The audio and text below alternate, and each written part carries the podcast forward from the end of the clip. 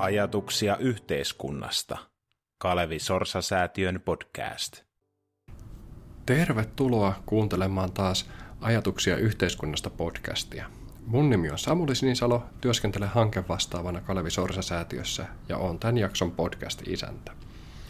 Tämänkertainen jakso on itse asiassa keskustelutilaisuus viime kesältä, joka järjestettiin osana meidän kesäkoulua ekologisesti kestävästä tulevaisuudesta. Se viikonloppu käynnistettiin tämmöisellä julkisella keskustelulla otsikolla Talouskasvusta politiikan sisältötavoitteisiin. Ja tänään me kuullaan podcastissa podcast-versiot meidän alustajien alustuksista.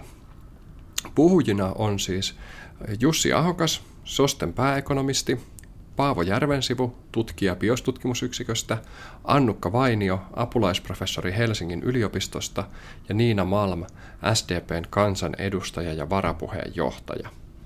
Ja otsikon mukaisesti aiheena oli, että voitaisiinko politiikassa, siirtyä tästä talouskasvuvetoisuudesta ja riippuvuudesta jopa jonkinnäköiseen kestävämpään malliin ja kestävämpään tulevaisuuteen – Dioja valitettavasti ei podcastissa pystytä näyttämään, ne voi käydä katsomassa Source-säätiön kotisivuilta tai YouTube-kanavalta. Ja sitten se itse keskustelun osuus, siihen palataan myöhemmissä jaksoissa. Tänään, tänään otetaan pelkästään tämä alustuspuoli, niin pysyy mitta vielä podcast-rajoissa. Sen pidemmittä puheitta, lähdetään kuuntelemaan asiantuntijoita.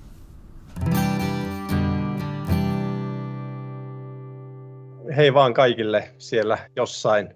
Jussi Hakas on nimi ja Sosten pääekonomista ekonomistina olen toiminut vuodesta 2014 asti ja, ja tässä työssä niin hyvinvointitalous on ollut ihan, ihan keskeisiä sisältökokonaisuuksia koko tuon ajan ja, ja tuota, en tiedä kuinka moni katsojista on hyvinvointitalouteen toistaiseksi törmännyt, mutta, mutta tästä näkökulmasta minua tänään pyydettiin tähän keskusteluun ottamaan osaa ja, ja tuota, olenkin otsikoinut esitykseni, kalvotkin todennäköisesti näette siellä, hyvinvointitalous ja talouskasvu. Ja sitten tuohon Samulin alustukseen vielä alaotsikolla kiinni, eli mitä tulevaisuudessa tarvitaan. Ja oikeastaan mitä ajattelin tänään tehdä, niin on, esitellä te, teille hyvinvointitalouden niin käsitteen määrittelyn kautta – ja samalla sitten vähän niin kuin samalla logiikalla ottaa kiinni tuosta talouskasvusta ja pohtia sitä, että miten talouskasvu eri tavoilla on määritelty, miten hyvinvointi, talous ja, ja hyvinvointi hyvinvointitaloudessa ja talouskasvu liittyy yhteen. Ja toisaalta miten sitten ehkä ne muut talouskasvun määritelmät ja ne talouskasvun ymmärrykset liittyy hyvinvointiin. Ja, ja tota, siitä ehkä pääsen siihen kysymykseen, mikä Samuli tuossa ihan lopuksi esitti, että, että tuota, minkälaista politiikkaa, minkälaisia tavoitteita meidän pitäisi tässä ajassa asettaa ja, ja mitä niin kuin yhteiskuntapolitiikassa oikeastaan niin kuin pitäisi tehdä. Mutta mennään, mennään aiheeseen syvemmin aloittamalla hyvinvointitaloudesta. Eli, eli SOSTessa, kun on, on tätä hyvinvointitaloutta pohdittu, mietitty, määritelty sitä käsitettä, niin ollaan päädytty siihen, että, että hyvä tapa määritellä on hyvinvointitalous, pitää sitä hyvinvointitalo, hyvinvointilähtöisenä toimintana tai politiikkana, joka, joka on motivoitu sillä tavalla, että sillä, että sillä toiminnalla tavoitellaan kaikkien ihmisten hyvinvointia ja hyvän elämän edellytysten vahvistamista. Ja, ja tota, tällä tavalla niin kuin talous tässä hyvinvointitaloudessa on toimintaa ja, ja tota, vuorovaikutusta ja no, miten talous varmaan on helppo ylipäätänsäkin ihmisen ymmärtää. Mutta sitten tullaan tietysti tähän vaikeampaan kysymykseen ehkä, että, että mitä se hyvinvointi sitten hyvinvointitaloudessa on. Ja, ja siinä ää, tämmöisen niin kuin aika laajan hyvinvointitalouskirjallisuuden ää, filosofoinnin tota, näistä lähtökohdista ja, ja niiden johdattelemalla ollaan päädytty siihen, että, että hyvinvointia voidaan sanoa tämmöiseksi myönteiseksi inhimilliseksi tilaksi, jossa ihmisellä on äh, käytössään riittävät voimavarat, mitä nämä voimavarat on, siihen palaan ehkä myöhemmin. Siitä syntyy se, että ihminen on toimintakykyinen, mutta sitten tarvitaan myös sitä, että ihminen on osallinen, eli hän tuntee kuuluvansa johonkin yhteisöön, tuntee niin, että pystyy vaikuttamaan sen yhteisön kehitykseen, sen yhteisön tulevaisuuteen ja sitä kautta omaan tulevaisuuteen. Ja, ja tota, nämä niin kuin, kaikki niin kuin yhdistyy siihen, että ei ihmisillä sitten ole puutetta, materiaalista puutetta, fyysistä puutetta, terveyteen liittyviä puutteita, sosiaaliseen kanssakäymiseen liittyviä puutteita ainakaan liiaksi. Ja, ja tota, siitä se, niin kuin se hyvinvointi sitten muodostuu. Ja, ja ehkä niin kuin tässä aluksi tämmöisiä aika niin kuin objektiivisia ihmisen ulkopuolelta tulevia tekijöitä mainitsin, mutta tietysti lopulta tärkeää on myös, että ihminen kokee olevansa hyvinvoiva ja, ja on tyytyväinen elämäänsä, ja se on niin kuin se toinen puoli tätä meidänkin hyvinvoinnin määritelmää. Eli niin kuin jos hyvinvointitaloudessa tavoitellaan hyvinvointia, niin siinä tavoitellaan jotain tällaista, ja, ja, ja se, semmoinen toiminta, semmoista toimintaa meillä yhteiskunnassa on. Tulen tosiaan sote-järjestöistä, olen SOSTEN, eli Suomen sosiaali- ja terveysjärjestöjen kattojärjestöjen pääekonomisti, ja me nähdään, että sote-järjestön toiminta Suomessa on nimenomaan hyvinvointitaloudellista toimintaa. Et aika harva järjestö on perustettu millään muulla motiivilla kuin sillä, että ihmisten hyvinvointia lisätään, pyritään vahvistamaan, ja, ja näin juuri siellä hyvinvointitalouden ytimessä pitääkin ajatella. No sitten äh, toiseen ja ehkä vielä paljon kontroversiaaliin kontroversiaalimpaan kysymykseen, eli talouskasvuun tuossa ennen kuin tultiin tänne studioon, niin puhuttiin ja joku alustajista oli sitä mieltä, että on todella mukavaa, että häneltä ei ole pyydetty tästä mitään kommenttia talouskasvuun, mutta itsehän ajattelen mennä suoraan tässä syvän päähän ja lähteä määrittelemään talouskasvua monellakin tavalla. Ja tuota, tietysti julkisessa keskustelussa niin tämä yleensä typistyy jotenkin tällaiseksi, että tarvitaanko talouskasvua ei tarvita talouskasvua, kyllä tarvitaan talouskasvua, talouskasvu on pahasta, talouskasvu tuhoaa maailman, ei ilman talouskasvua me ei pystytä pitämään tätä maailmaa kasassa. No niin, te tunnette tämän keskustelun, mutta mutta tässäkin niin ehkä helpottaa se, että, että mietitään, että mitä se talouskasvu oikeastaan on. Ja, ja monesti me puhutaan niin BKTn kasvusta, kun ajatellaan talouskasvua. Itsekin alo, aloitan siitä. Eli, eli mitä se BKTn kasvu oikeastaan on? Eli, eli kun mennään ihan sinne kansantalouden tilinpidon ytimeen, niin, niin me huomataan, että sehän on niin kuin tavallaan tämmöistä vaihdan, tuotanto- ja vaihdantatoiminnan mittaamista. Ja, ja tota, se kertoo siitä, miten tietyllä ajanjaksolla on tuotettu ja, ja ostettu jotain hyödykkeitä, tavaroita tai palveluita, ja, ja minkä raha-arvon ne tässä vaihdannassa sitten, on se sitten markkinavaihdantaa tai markkinatonta vaihdantaa on saanut. Eli, eli puhutaan oikeastaan niin kuin arvonlisäyksen kasvusta. Ja, ja tämä on niin kuin oikeastaan aika niin kuin epätarkka ää, määritelmä talouskasvulle varmaan sitten, kun sitä niin kuin oikein pohtii niin kuin verrattuna siihen, mitä ihmiset ajattelee talouden ja, ja, ja sen kasvun, kun tuossa e-, edellä mainitessa diskur, tai kuva, jota kuvasin, niin niin kasvuhan nähdään paljon niin materiaalisempana ja jotenkin paljon fundamentaalisempana yhteiskunnalla kysymyksenä kuin mitä BKT-kasvu sitten ehkä lopulta onkaan. Ja, ja tämä on ehkä niin kiinnostava kysymys, mikä monesti hukkuu sinne, että BKT otetaan vain annettuna ja sitten ajatellaan, että BKT-kasvu on aina hyvä, talouskasvu on sama kuin BKT-kasvu ja näin edelleen. Eli, eli tota, tietysti se paljon riippuu siitä, miten me talouskin määritellään ja, ja mitä sitten pidetään hyvänä. Mutta tota, tämä ei niinku välttämättä tyhjenny tähän, että taloustieteessä niin ää, ei oikeastaan se BKT tuolla tavalla ole kiinnostava ilmiö, vaan se, mitä sen ajatellaan niin kuin teoreettisesti tai mihin niin kuin tämmöisen teoreettisen ymmärryksen yhteiskunnasta se BKT sen lopputuloksen ajatellaan viittaava. Ja se on yleensä tämä niin kuin kokonaisutiliteetti, se, se hyöty, mikä, niin kuin, mikä rinnastetaan BKT. Heti ajatellaan, että kun BKT kasvaa, niin ihmiset kokee enemmän hyötyä, saa itselleen enemmän hyötyä. Ja, ja to, tavallaan nämä niin kuin laitetaan yhtäläisyysmerkki näiden välille. Ja, ja silloin niin kuin, tämä talouskasvu voidaan määritellä, että tämä on vain tätä, että miten saadaan ihmiset saa aiempaa, aiempaa enemmän niitä äh, sellaisia äh, asioita, mitä he tavoittelevat, niin kuin preferenssit, heillä on preferenssit ja sitten se talous vastaa niin preferensseihin tuottamalla niitä asioita. Ja tällaistakin aika paljon esiintyy mutta sitten monet myös ajattelee talouskasvua aika lailla silleen materiaalisena, että no, jos me kulutetaan enemmän tavaraa, energiaa, hyödykkeitä, raaka-aineita, niin se on sitä talouskasvua. Ja mun mielestä nämä kaikki esiintyy jotenkin aika epäselvästi tämän talouskasvukeskustelun kentällä ja siksi halusin vielä tätäkin määrittelyä tässä tehdä. Mutta, mutta sitten tähän hyvinvointiin, hyvinvointitalouteen ja talouskasvuun. Ää, niin kuin tuossa jo vihjailin, niin haluan sanoa sen, että hyvinvoinnin kasvu sillä tavalla, kun se tuossa heti ensimmäiseksi määrittelin. Sitten PKT kasvu, sitten tuo utiliteetin kasvu ja sitten näiden materiaalisten resurssien käytön kasvu. Niin ne ei, ne ei ole samoja asioita. Niitä ei voi, niin kuin, niistä yhtäläisyysmerkkiä ei voi laittaa niiden välille, vaan pitää ymmärtää ne niin kuin eri, eri kysymyksinä. Ja, ja tota, ne voi kehittyä samaan suuntaan, mutta sitten ne voi kehittyä myös eri suuntaan. Et e, esimerkiksi niin kuin tuossa kuviossa, mikä äh, slaidilla nyt näkyy, niin nähdään, että elämän tyytyväisyys, eli tämä koettu hyvinvointi, niin, niin kasvaa BKT mukana tiettyyn, äh, tiettyyn tota, BKT-tasoon asti aika lineaarisesti, mutta sen jälkeen se lähtee tasottumaan. Eli ei, ei voida sanoa suoraan, että esimerkiksi koettu hyvinvointi menisi yksi yhteen BKT-kasvun kanssa tai koetun hyvinvoinnin kasvu. Utiliteetti on niin hämärä teoreettinen käsitys, että me ei oikein pystytä mittaamaan sitä, me ei pystytä oikein sanomaan siitä mitään, että miten se korreloi näiden asioiden kanssa. Ja, ja sitten materiaalisten resurssien käytön kasvu, siitä seuraavat puhujat sitten puhuu suhteessa talouskasvuun. Eli, eli tämän, tämän, tämän niin kuin halusin tuoda tässä esille. Ja, ja sit, niin kuin, tällä tavalla niin myös tästä tavoitteen asettelusta suhteessa talouskasvuun niin tulee tulee vähän hämärä ja, ja, ja, ja tavallaan myös kiinnostava kysymys, että kun me tavoitellaan hyvinvointia, niin mikä se kasvun rooli sitten siinä on? Ei voi ainakaan yksi yhteen sanoa, että BKT-kasvu tuottaa aina hyvinvointia tasaisesti kaikille.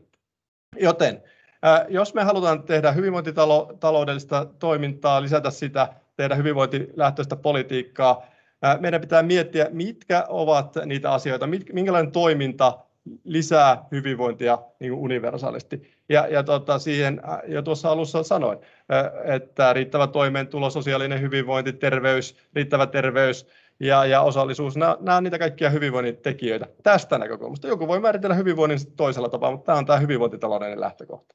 Ja sitten kun miettii sitä politiikkaa ja toimintaa, niin meidän pitää myös katsoa eteenpäin. Eli mitkä on hyvinvoinnin edellytykset sitten pitemmällä aikavälillä? Miten ne voidaan turvata esimerkiksi juuri näiden materiaalisten resurssien käytön, ilmastonmuutoksen, luontokadon ja, ja tota, kaiken muun ekologisen kriisin liittyvän asian aikakaudella. Ja tällä tavalla niin kuin hyvinvointi nyt ja hyvinvointi tulevaisuudessa on myös eri asioita. Eli, eli tota, kun lähdetään miettimään politiikalle tulostavoitteita, näistä ne sitten lähtee niin kuin hahmottumaan. En ota tässä enempää kantaa, että mitä, mitä pitäisi nyt ottaa, mutta avaan tätä keskustelua. Ja tota, toivon, että tutustutte hyvinvointitalouteen enemmän ja, ja lähdette myös mukaan tähän keskusteluun. Kiitokset Jussi. Seuraavan alustuksen pitää Paavo Järvensivu, tutkija BIOS-tutkimusyksiköstä. Kiitoksia ja terve vaan kaikille munkin puolestani. Tota, tosiaan mä tulen BIOS-tutkimusyksiköstä ja se on monitieteinen tutkimusyksikkö. Meidän perustehtävänä on ollut tutkia ympäristö- ja resurssitekijöiden vaikutuksia suomalaiseen yhteiskuntaan. Ja tämä puheenvuoro tai pieni alustus nyt on, on tota hyvinkin ytimessä tästä näkökulmasta. Eli, eli katsotaan sitten seuraavaksi, että minkälainen suhde talouskasvulla on näihin ympäristö- ja resurssitekijöihin. Tiedetään historiallisesti, että, että talouskasvu on, on tuonut mukanaan uh, hyvinkin likeisesti sitten aina lisääntyvää ympäristökuormitusta. Kun, kun talous on kasvanut, niin ympäristöhaitatkin ovat kasvaneet. Ja tota, enää näille ympäristöongelmille ei viitata kintaalla niin kuin ehkä joskus aikaisemmin politiikassa siis, mutta, mutta ää, nyt oikeastaan kaikki valtiolliset kasvustrategiat, ne nojaa talouskasvun irtikytkentään tästä luonnon kuormituksesta. Ja siinä siis perusajatus on, että ikään kuin taloudellinen hyvä voi kasvaa vaikkapa niin kuin Jussi äsken puhui, erilaisista taloudellisista hyvistä. Ja, ja sitten taas ajatellaan, että samalla ää, luonnon kuormitus voi laskea. No, katsotaan vähän näitä määritelmiä, eli, eli mistä, mit, mitä tämä irtikytkentä on, mi, miten sitä voisi jäsentää. Voidaan jäsentää se ainakin, ainakin kahden tämmöisen ää, rinnakkaistuksen kautta, että meillä on suhteellista ja sitten on absoluuttista irtikytkentää. Suhteellinen tarkoittaa sitä, että me saadaan talouskasvua aikaiseksi hieman pienemmällä, suhteellisesti ottaen pienemmällä ympäristökuormituksella. Eli, eli edelleen kun talous kasvaa, niin ympäristön kuormituskin voi kasvaa, mutta ei niin paljon kuin ennen. Ja absoluuttinen irtikytkentä tarkoittaa, että talous kasvaa ja sitten samaan aikaan ympäristökuormitus absoluuttisessa mielessä vähenee.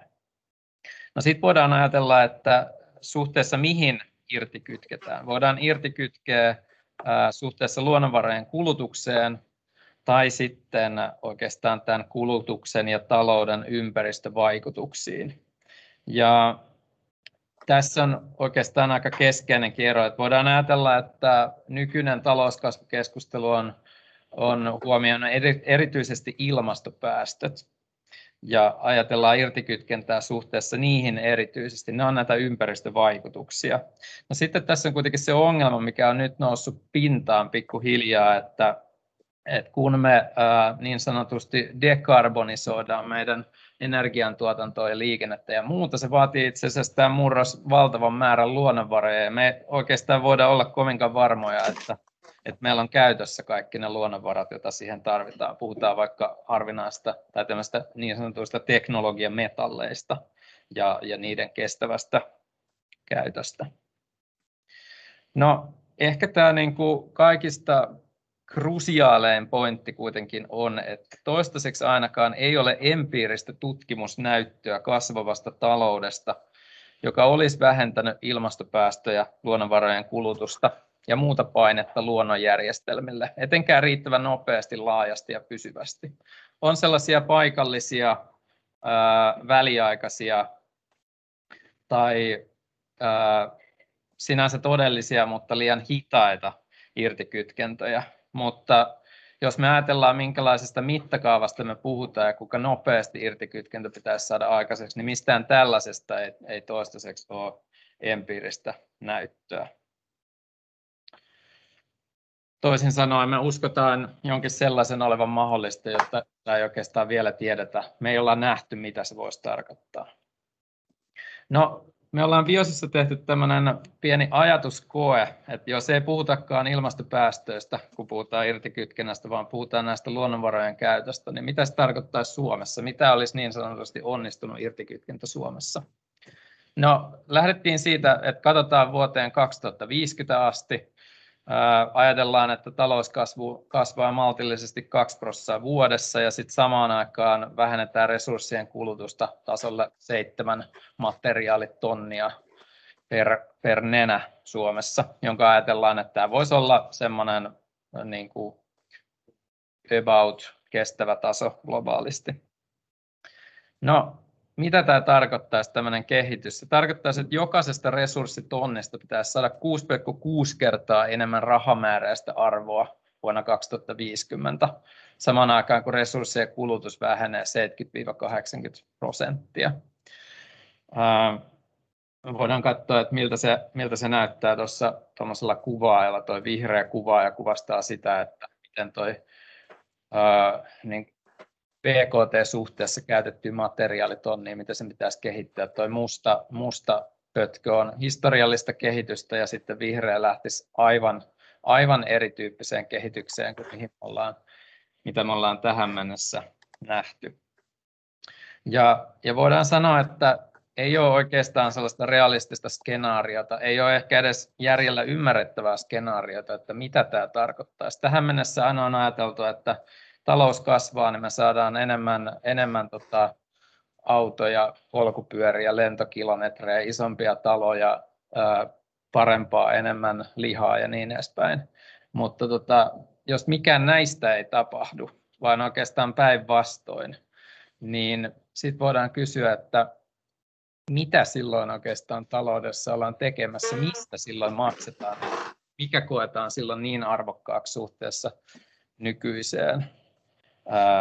Ja, ja tota, sen takia tämä niin kuin tuottaa aikamoisen, aikamoisen ihmetyksen, että, että tota, eikö meillä pikkusen parempi tulevaisuuden näkökuva pitäisi olla, jos me, jos me niin kovasti luotetaan tähän talouskasvun irtikytkentään luonnon kuormituksesta. No, jotta tämä jää niin kuin sitten tähän, sehän on aika tylsä juttu, että no ei voida talouskasvu pitää lopettaa ja katsotaan sitten, miten pärjäällään. Totta kai pitää muotoilla myös, että mikä se vaihtoehto on, ja siitä kai tässä keskustelussa ylipäänsä on kysymys, eli, eli siirretään sitä ää, talouden tai niin kuin talouspolitiikan ja ylipäänsä politiikan painopistettä siihen, että ei vaan tavoitella sitä talouskasvua, vaan katsotaan näitä erilaisia talouden hyviä, näitä sosiaalisia tavoitteita ja sitten samaan aikaan tiedetään, että meillä on tiukat ympäristötavoitteet, ilmastopäästöt alas, luonnonvarojen kulutus alas, luontokato seis ja niin edespäin. Eli, eli, eli tota, tämä ehdotus on, että, että siirrytään kasvustrategiasta siirtymäpolitiikkaan, joka tähtää suoraan näihin sisällöllisiin tavoitteisiin, mitä yhteiskunnassa on. Tässä samalla tullaan huomioineeksi, että kun keskitytään BKTn kasvuun, niin, niin se on ekologisten ulottuvuuksien suhteen sokea ja vieläpä kun katsotaan historiaa, niin todennäköisesti haitallinen. Eli kun katsotaan BKT, ei tiedetä mitään meidän yhteiskunnan tai talouden ympäristökestävyydestä. Oikeastaan sama huomio koskee näitä sosiaalisia tavoitteita. Se on sokea myöskin suhteessa niihin. No, mitä tämä siirtymäpolitiikka sitten olisi? Lyhyesti ottaen se ohjaisi talouden ekologisiin reunaehtoihin suoraan ja sisällöllisesti. Eli ei niin, että no, tavoitellaan talouskasvua ja sitten ikään kuin reunahuomautuksina toivotaan, että se olisi vihreämpää ja sosiaalisestikin parempaa. Ja me ollaan Biosissa kuvattu tätä tarvittavaa kestävyyssiirtymää ekologiseksi jälleenrakennukseksi. Löydätte tämän koko aloitteen osoitteesta eko.bios.fi. Ja ehkä nyt se keskeisin piirre on, että valtio ottaa aktiivisen roolin talouden ohjaamiseksi nimenomaan suoraan näihin sisällöllisiin tavoitteisiin. Ja kaksi semmoista ihan tosi perushavaintoa tästä on, mitä tähän tarvitaan suhteessa nykyiseen, on, että tarvitaan paljon parempi tietopohja ekologisesta kokonaiskestävyydestä.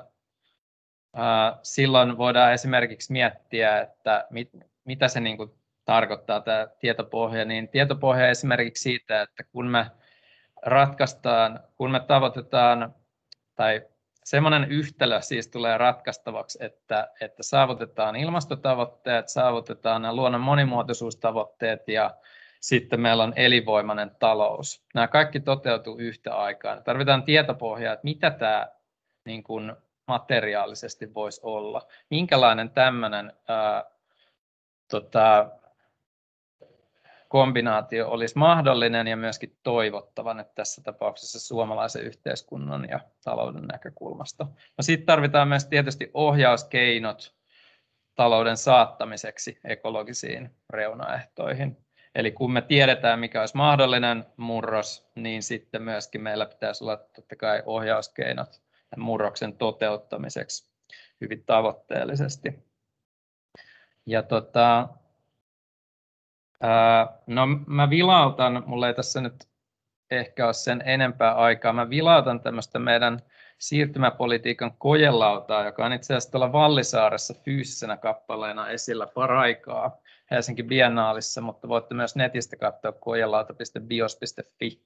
Tämä on niin kuin, tämmöinen kokonaistarkastelu, että no, jos me ei katsotakaan enää PKTn kasvua ja, ja tota, työllisyysastetta välittämättä siitä työllisyyden sisällöstä ja, ja tota, kestävyysvajetta ja julkista velkaa ja niin edespäin, mikä on se nykypaketti, niin mitä me silloin katsotaan? Mistä tämä siirtymäpolitiikan ohjaaminen koostuu? Ja me ollaan ehdotettu siihen viittä tällaista eri indikaattoria, eli hiilitasapaino, luonnonvarojen kokonaiskäyttö, valtion maksukyky, yhteiskunnallinen resilienssi ja siirtymätyöllisyys.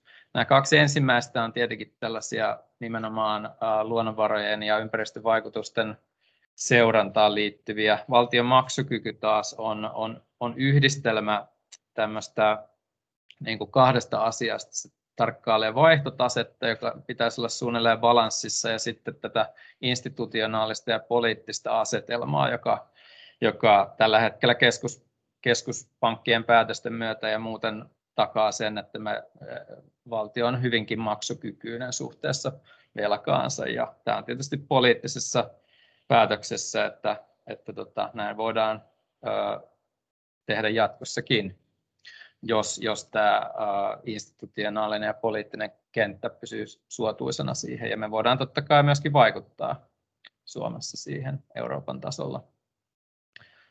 No sitten yhteiskunnallinen resilienssi tarkoittaa lyhyesti sitä, että niin kuin kokemusta siitä, että kaikki ovat mukana tässä murroksessa, ei ole liikaa polarisaatiota ja, ja niin edespäin. Osittain samoja ulottuvuuksia, mitä Jussi kuvasi tuossa aikaisemmassa puheenvuorossa, mutta ei kuitenkaan ole suora hyvinvointimittari.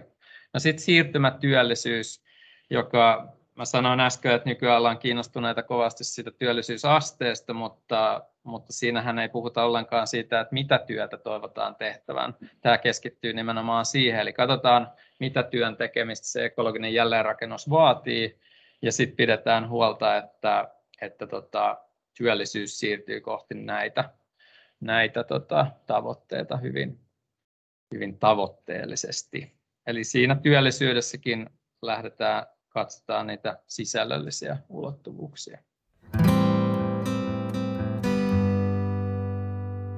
Kiitokset Paavo Järvensivulla ja seuraavana Annukka Vainio Helsingin yliopistosta. Hyvää huomenta siellä ruutujen toisella puolella. Tota, mä olen Annukka Vainio ja tota, mä tulen tuolta Helsingin yliopistosta kestävyystieteen instituutista, joka tutkii ratkaisukeskeisesti kestävyysmuutoksia yli tieteenalan rajojen. Mä olen tota, kestävien käyttäytymismuutosten apulaisprofessori ja, ja mun tota, tieteenala on sosiaalipsykologia, käyttäytymistiede. Ja mä olen myös tota, itse asiassa tota, ilmastopaneelissa, nykyisessä tota, Suomen ilmastopaneelissa jäsenenä. No, tota, mä nyt lähden, koska tota, mua pyydettiin puhumaan ilmastonmuutoksesta yhteiskunnallisena ongelmana koska siis varmaan niin kuin suurin osa ää, esimerkiksi IPCstä ja, ja tota, silleen niin kuin ilmastonmuutostutkimuksesta niin kuin ajattelee aina, että ilmastotieteilijät on luonnontieteilijöitä, ja tota, aina harvoin ajatellaan, että ai niin, että ilmastotiedehän voisi olla myös yhteiskuntatiedettä, mutta tota, kun ajatellaan, että, että mitä niin kuin viimeiset ehkä 70 vuotta, niin ilmastonmuutosta on kiihdyttänyt erityisesti ihmisen toiminta, teollistuminen ja, ja näin edespäin niin tota, ja sitten ne hillintäkeinotkin on sitten niin kuin, on niin kuin, lähinnä niin kuin edellyttää siis semmoista vahvaa kulutuksen ja, ja tota, tuotannon muutosta, niin tavallaan voidaan ajatella, että tämä ihmisen aiheuttama ilmastonmuutos on kyllä lähinnä yhteiskunnallinen ongelma, että vaikka siitä nyt ne suorat vaikutukset on ympäristöön, mutta siitä ne, sen syyt, kiihtymisen syyt ja sitten ne välilliset vaikutukset on erittäin inhimillisiä, niin mun mielestä siitä on hyvin perusteltua puhua yhteiskunnallisena ongelmana. Ja tota, toi IPCC on esimerkiksi niin kuin tunnistanut näitä tämmöisiä niin kuin keskeisiä ajureita ilmastonmuutokselle, on tota, väestön kasvu, sitten niin kuin luonnonvarojen kulutuksen kasvu henkeä kohti. Tietysti niin kun väestö kasvaa, niin luonnonvarojen kulutus kasvaa, mutta siis se on kasvanut myös henkeä kohti. Ja sitten niin tämmöinen epäkestävä maankäyttö ja sitä, sitä huonosti toimiva sääntelypolitiikka. Ja myös tämmöinen alhainen teknologinen kehitys. Mutta tietysti ilmastonmuutos on hyvin monimutkainen ongelma ja siihen on paljon muitakin syitä, jotka on kietoutunut toisiinsa. Tässä on nyt tämmöisiä ehkä tällaisia suurimpia nostoja, mutta sitten kun me halutaan sitä ruveta hillitsemään, niin tota, mitä, mitä siihen tarvitaan, niin me tarvitaan tämmöisiä, siihen tarvitaan politiikkakeinoja, jotka ää, tota, hillitsee köyhyyttä. Eli köyhyys myös voi niin kun, olla siis ilmastonmuutoksen kannalta huono asia, eli sitä köyhyyttä pitää pyrkiä, pyrkiä, pyrkiä estämään. Pitää pyrkiä estämään maailman maaparen köyhtymistä ja myös niin kuin ilmastopäästöjä, koska ilmasto, tämä nyt ei ole tietystikään mun tieteenala, mutta siis niin kuin tavallaan biodiversiteetti ja ilmastonmuutos on kytkeytyneitä toisiinsa. Ja, ja sitten tosiaan se, että sitä maankäyttöä pitää pyrkiä sääntelemään kestävästi ja, ja sitten tosiaan IPCC nostaa tämän, että kulutuksen kasvua pitää pyrkiä hillitsemään. Ja sitten mikä on niin tärkeää on siis nämä keskenään yhteen sopivat politiikkakeinot. Että, ja tässä sitten sit niin nousee nyt tämä tota, tämä ajatus tästä sosiaalisesta oikeudenmukaisuudesta. Ja me nyt tietysti nähtiin, että kestävyyden ajureiksi myös nostettiin tuo köyhyyden hillitseminen, niin tavallaan, että niiden äh, näin ilmastonmuutoksen äh, hillitsemisen pitää olla sosiaalisesti oikeudenmukaista. Ja, ja tässä IPCCn työssä myös niin kuin tunnistetaan se, että, että sosiaalisesti oikeudenmukaiset tota, hillitsemistoimet myös niin kuin edistää nopeammin sitä ilmastonmuutoksen hillitsemistä. Eli se sosiaalinen oikeudenmukaisuus ja ympäristökestävyys niin kuin on kietoutuneita hyvin vahvasti toisiinsa.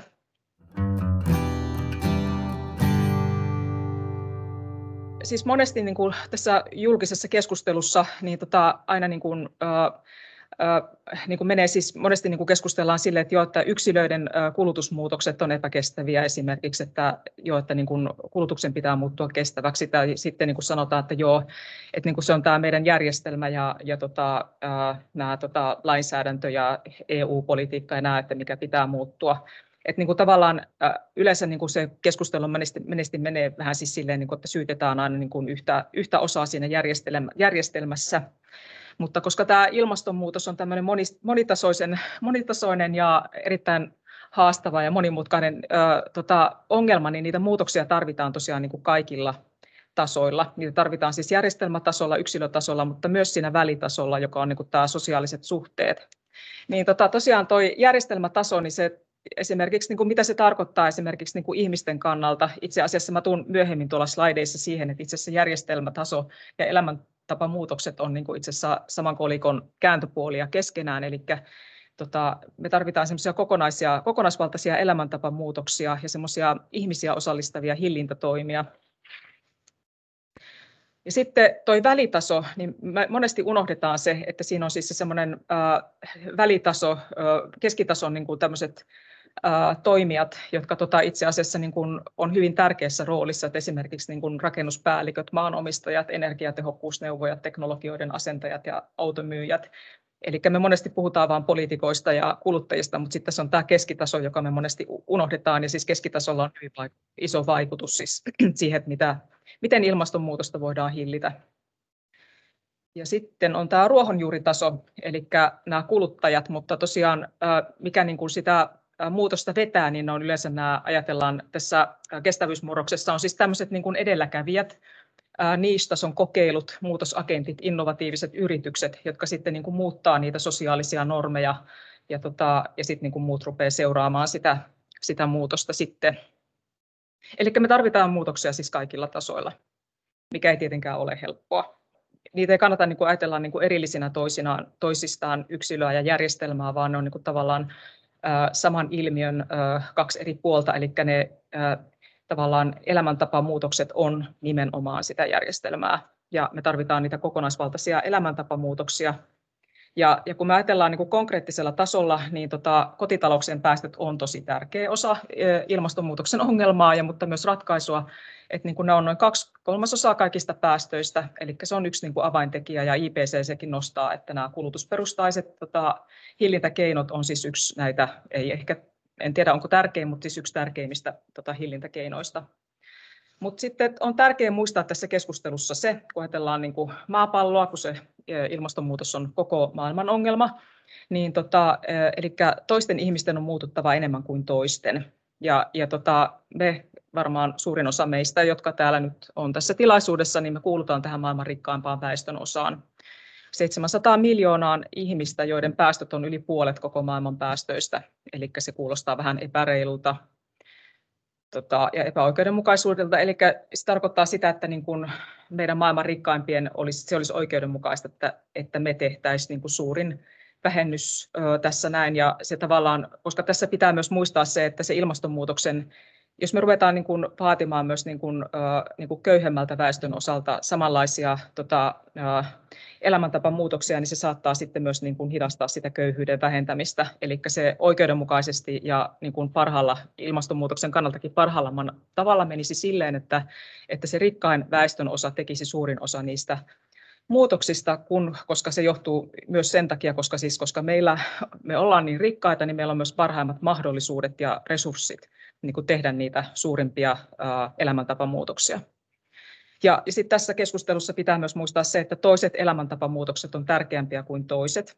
Elikkä tota, ja, ja tosiaan se ää, erityisesti tämä liikkuminen ja matkustus, eli lentomatkailu, yksityisautoilu ää, näillä perinteisillä ää, polttoaineilla, ää, kotitalouksien lämmitys, erityisesti täällä Suomessa, ja sähkö, ja, ja sitten syöminen, jossa erityisesti nämä tämmöiset ää, punainen liha ja tämmöiset kypsytetyt maitotuotteet. Eli nyt mä pääsen tähän pihviin, eli tota, sosiaalisen hyväksyntään.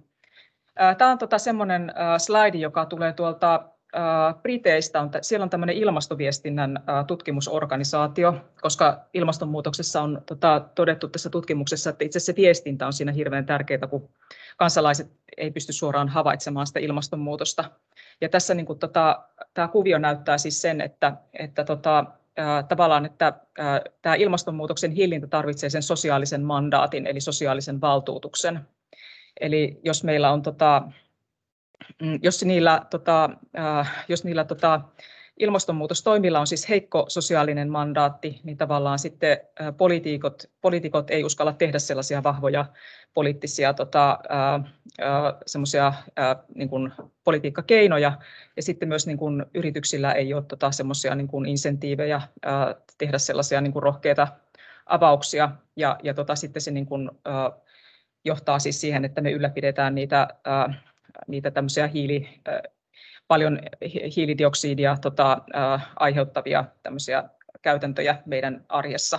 Mutta sitten jos me mennään tähän tämmöiseen niin kuin hyvään tämmöiseen sykliin ja tuosta noidankehästä pois, niin tavallaan siihen tarvitaan se sosiaalinen mandaatti eli hyväksyntä, joka sitten niin kuin tuo rohkeutta sit poliitikoille ja oikeutuksen, niin kuin, että poliitikot sitten uskaltaa tehdä niitä poliittisia päätöksiä ja sitten yritykset tota, uh, uskaltaa tehdä niitä investointeja uh, sinne tota, ilmastomyönteiseen talouteen ja sitten tota, mikä vähentää sitten niitä sitä hiilijalanjälkeä ja mikä sitten niin kuin myös niin kuin tässä niin kuin viestinnässä on hyvin tärkeää sitten on nämä sosiaaliset normit, eli me ei pystytä niin kuin havaitsemaan toistemme mielipideitä ja niin kuin viestintä esimerkiksi korostaa näitä ilmastodenialisteja ja muuta vähän liikaa, että tavallaan se ilmastoviestinnänkin pitää muuttua tässä silleen, että se oikeasti loisi näitä niin kuin oike, niin kuin oikealla tavalla niin kuin toisi e-, esille nämä ihmisten ilmastomyönteiset sosiaaliset normit ja sen ilmastonmuutoksen tuen ja, ja tota, toisi niin näkyväksi kaiken sen, että mitä niin kuin jo nyt tehdään, koska me ollaan sosiaalisia eläimiä ja tota,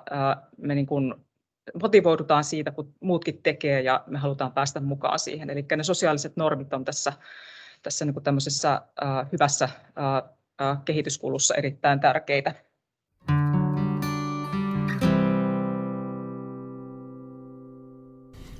Kiitoksia Annukka. Ja seuraavana meillä on sitten Niina Malm, SDPn kansanedustaja ja varapuheenjohtaja, ja hän arvioi sitten poliitikon korvin, että miltä nämä näkemykset ja alustukset kuulosti. Ole hyvä. Kiitoksia ja oli kyllä mielenkiintoisia alustuksia näin niin kuin tietenkin poliitikon näkökulmasta, mutta myös tästä niin kuin omasta taustasta, niin kuin on ollut terästehtaalla töissä ja työskennellyt siellä sitten ihan siellä lattiatasolla, mutta myös pääluottamusmiehenä, niin tämä herätti kyllä niin todella paljon kaikenlaisia ajatuksia niin tähän työn merkitykseen elämässä kuin sitten tähän ympäristöön, miten paljon voidaan tehdä niitä te- tekoja, mitä jo tehdään, ja sitten myös tämä viimeinen puheenvuoro tähän tulevaisuuteen, että miten iso rooli tällä viestinnällä tässä kaikessa on. Kuitenkin ajattelen niin, että meillä on yhteinen näkemys siitä, että kestävä kehitys edellyttää sen, että kaikki kolme nämä kestävyyden näkökulmaa, tämä ekologinen, sosiaalinen ja taloudellinen näkökulma ja kestävyys huomioidaan yhdessä, ja tämähän on meidän hallituksen ohjelmassa myös tullut hyvin esiin. Ja ne hyvin läheisesti kytkeytyy myös toisiinsa. Talouspolitiikan minun mielestä ja tietenkin näiden alustusten perusteella täytyy olla kestävää ja siihen pitää myöskin pyrkiä nykytilassa. Ja on ihan selvää, että tämän ihmisen toiminnan on nojattava meidän ympäristöön ja tämän ympäristön asettamiin erilaisiin puitteisiin.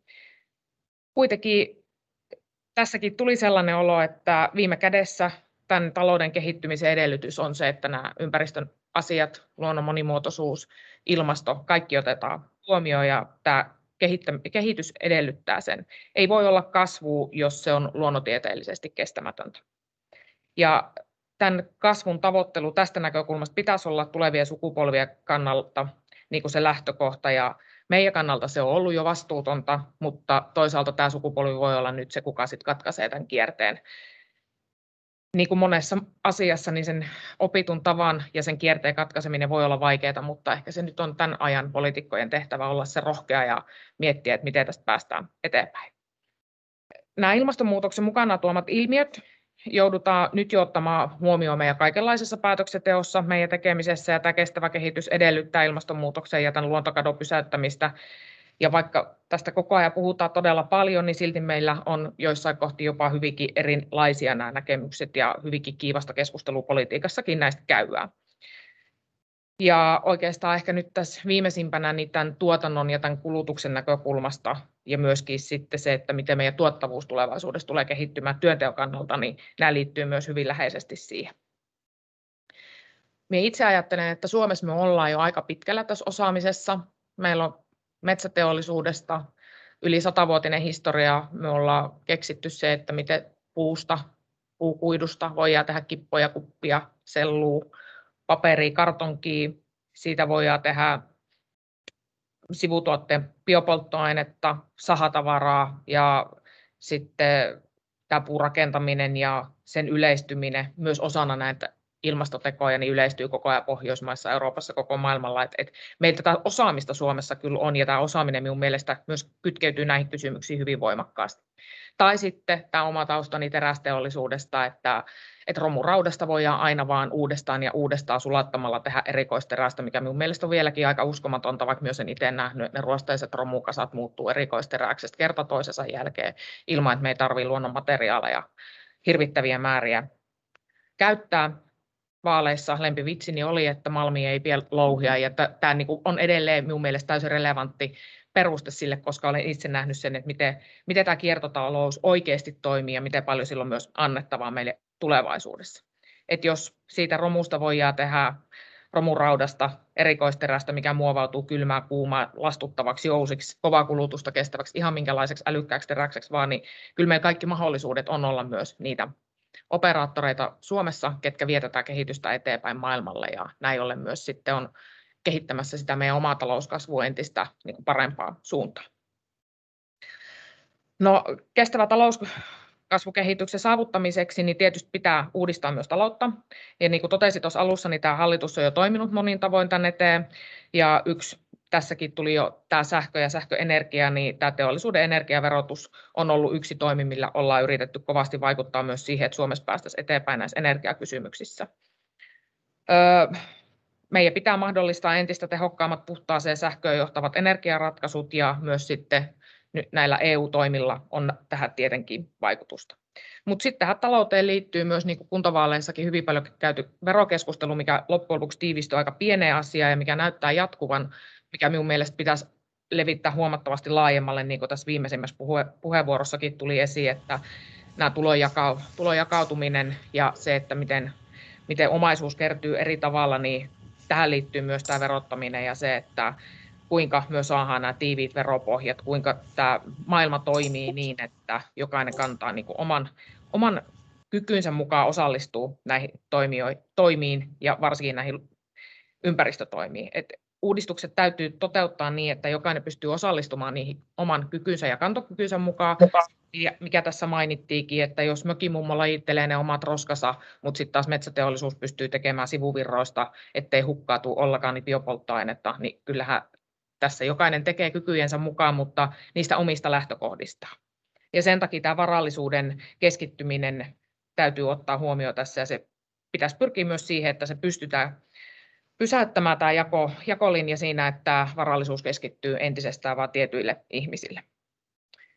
Koska kuitenkin lähtökohtana on varmaan se, että tässä työhönkin viitattiin, että työ on sitä ihmisen parasta sosiaaliturvaa ja sitä, että hän on myös osallinen, pystyy vaikuttamaan omaa elämäänsä. Tässä oli tässä Paavo puheenvuorossa tästä yhteiskunnallisesta resilienssistä ja tästä työllisyydestä ja sen takia oikeastaan ehkä haluaisin itsekin todeta sen, että kuitenkin tämä omasta niin kuin taustastani riippuen, niin tämä työ on se kaikki, mihin minä niin kuin tämän oman, oman työnikin nojaan, että se työ on sitä ja se oma ennustettavuus ja se Suomen ennakoitavuus on juuri sitä resilienssin vahvistamista, sitä, että ihmiset voi osallistua, ihmisillä on turvattu tulevaisuus, taloudellinen turva. Ei sen tarvitse olla sitä, että, että on huipputulot, vaan sitä, että pystyy omaa elämänsä miettimään eteenpäin.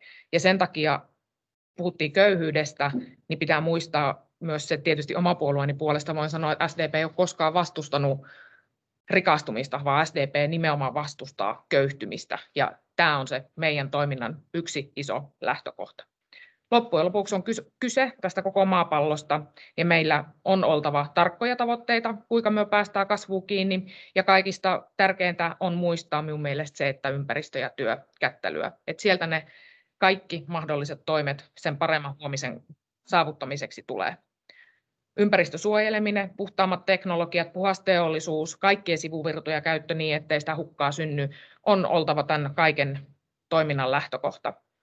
Ja näin tuottamalla korkean jalostustasteen tuotteita, samalla voidaan luoda sitä hyvinvointia ja myös sitä hyvinvoinnin työtä. Ja näillä palveluilla sitten taas, kun näitä osataan jo tehdä, niin on avaimet myös meidän vientiin ja näiden lopputuotteiden vientiin. Eli ehkä tähän loppuun, niin meidän on oltava jatkossakin Suomen, Suomen sisäisesti vakaa ja ennakoitava maa. Silloin me voidaan investoida näihin uusiin menetelmiin, viedä niitä meidän, sitä meidän omaa osaamista eteenpäin ja tuoda myös työtä Suomeen, koska se työ luo sitä turvaa, ennakoitavuutta ja sitä turvallisuutta siihen koko omaa elämää. Ja kun se oma elämä on ennakoitavaa ja taloudellinen turvallisuus, t- taloudellisesti turvallista ja ennustettavaa, niin kun se ihminen siis tietää, että milloin hän saa sen palkkapussin, niin se luo myös sen hyvinvoinnin siihen omaan henkiseen olemiseen ja tulevaisuuteen. Ja sitten tästä me ehkä päästäänkin tähän minulle aiheeseen, eli siihen sopimusyhteiskuntaan ja siihen, että tämän työelämän vakaus ja ennustettavuus on säilytettävä Suomessa. Ja sen takia meidän täytyy pitää kiinni siitä sopimusyhteiskunnasta, on se sitten kyse työelämästä tai ihan mistä vaan muusta elämänalasta, niin sopiminen täytyy olla se Suomen tie. Myö osataan, me osataan sopia ja me osataan olla aika ennustettavia. Ja oikeastaan voisin päättää tämän tähän eiliseen Sorsa-säätiön ulostuloon siitä, että, että tuli raportti tästä kuuden tunnin työpäivästä ja tämä on minun mielestä ehkä yksi, yksi osa myös sitä, että miten me päästään semmoiseen entistä tuottamampaan, entistä paremmin voimaan ja myöskin ehkä pikkasen irti siitä semmoisesta taloudellisesta riippuvuudesta enemmän siihen suuntaan, että me halutaan pysyä työelämässä työkykyisinä niin, että että se työ ei uuvuta meitä, vaan että me voidaan antaa tälle yhteiskunnalle se koko työuran pituus ilman, että välillä täytyy olla huolissaan siitä, että jaksaako vai ei. Tässä oikeastaan minun loppupuheenvuoro ja innolla odotan tietenkin keskustelua, että mitä, mitä siitä sitten saadaan lisää arvoa vielä.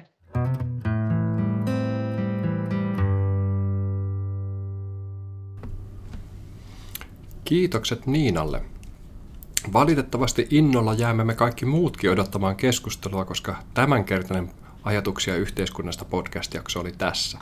Keskusteluun palataan sitten seuraavassa jaksossa ja sitä odotellessa ottakaahan Kalevi Sorsa-säätiö seurantaan, käykää Instagram, Twitter, YouTube, kaikki sosiaaliset mediat läpi, Facebook erityisesti. Sieltä saatte aina päivityksiä Sorsa-säätiön uusista julkaisuista ja tilaisuuksista. Ja Palataan tällä podcastin puolella taas kestävyysasioihin lähitulevaisuudessa. Kiitoksia kuulemiin.